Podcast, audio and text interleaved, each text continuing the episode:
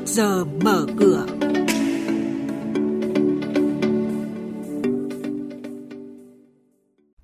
Thưa quý vị và các bạn, trước giờ mở cửa hôm nay sẽ chuyển đến quý vị và các bạn những thông tin đáng chú ý sau. Tuần này có 18 doanh nghiệp chốt danh sách cổ đông nhận cổ tức bằng tiền, bằng cổ phiếu và chia cổ phiếu thưởng.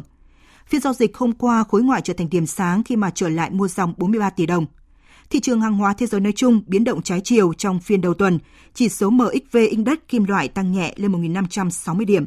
Và sau đây là nội dung chi tiết. Thưa quý vị và các bạn, tuần này có 18 doanh nghiệp chốt danh sách cổ đông nhận cổ tức bằng tiền, bằng cổ phiếu và chia cổ phiếu thưởng. Nhà đầu tư lưu ý, hôm nay mùng 8 tháng 9, công ty cổ phần bóng đèn phích nước dạng đông, mã chứng khoán RAL, chi tạm ứng cổ tức đợt 1 năm 2020 bằng tiền tỷ lệ 25%, thời gian thanh toán 24 tháng 9.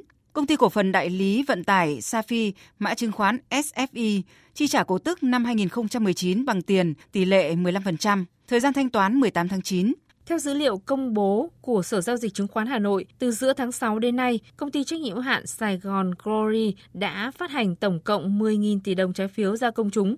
Đây đều là các lô trái phiếu có kỳ hạn 5 năm. Ở những lần công bố thông tin trước đó, thời gian đáo hạn trái phiếu là 3 năm, lãi suất áp dụng 11% cho năm đầu tiên.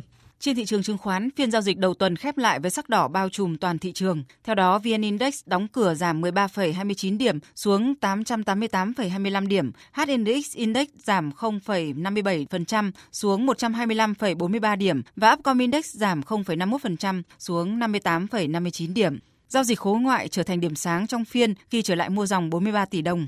Trước giờ giao dịch hôm nay, chuyên gia chứng khoán Lê Ngọc Nam, Phó trưởng phòng phân tích tư vấn đầu tư công ty chứng khoán Tân Việt nhận định. Tôi ờ, thấy rằng từ đầu năm đến nay thì dòng tiền tập trung khá là nhiều vào các mã cổ phiếu vốn hóa vừa và nhỏ. Như theo cái thống kê của tôi cho thấy là có đến 59 mã cổ phiếu vốn hóa vừa có tỷ suất lợi nhuận lớn hơn 20% trong tháng 8 hay là đối với cổ phiếu vốn hóa nhỏ thì có đến hơn 300 cổ phiếu có mức độ lợi nhuận lớn hơn 20%, tức là dòng tiền chủ yếu tập trung vào các mã cổ phiếu vừa và nhỏ. Và rõ ràng là các cổ phiếu vừa và nhỏ này thì có những cái đặc biệt quy mô tương đối là nhỏ hoạt tổng kinh doanh thì bấp bênh hơn so với các cái mã cổ phiếu vốn hóa lớn và đặc biệt là các cái vấn đề liên quan đến thanh khoản. Một số cổ phiếu tăng điểm nhưng thanh khoản gần như là không xuất hiện hoặc là cái biến động tương đối là mạnh. Tôi thấy rằng có thể là dòng tiền này vẫn sẽ tiếp tục ở các mã cổ phiếu vốn hóa vừa và nhỏ. Nhưng nhà đầu tư cũng cần phải lưu ý rằng những biến động cổ phiếu mà tăng quá nhiều trong khoảng thời gian khá là ngắn thì thông thường cũng sẽ hàm chứa những cái mức độ rủi ro cao hơn.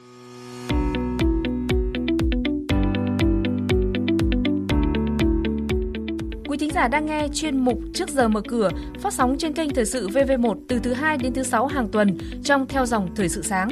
Diễn biến thị trường chứng khoán Biến động giá hàng hóa được giao dịch liên thông với thế giới trên Sở Giao dịch Hàng hóa Việt Nam. Nhận định phân tích sâu của các chuyên gia tài chính, cơ hội đầu tư được cập nhật nhanh trong Trước giờ mở cửa.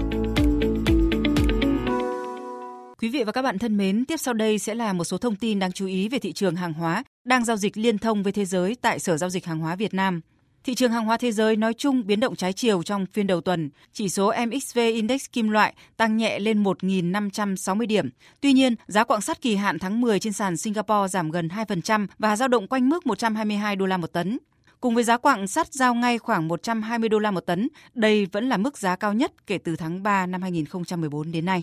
Trên sàn giao dịch Thượng Hải, giá thép thanh kỳ hạn tháng 1 năm 2021 đang được giao dịch nhiều nhất quanh mức giá 545 đô la một tấn, giảm 4,5 đô la một tấn so với phiên giao dịch trước. Tại thị trường thép Trung Quốc, công suất hoạt động của các lò cao và lò hồ quang điện giảm dần, khối lượng giao dịch tăng nhẹ so với tuần trước đó xu hướng giá các sản phẩm thép dẹt và thép cán nguội cao hơn so với sản phẩm thép dài và thép cán nóng.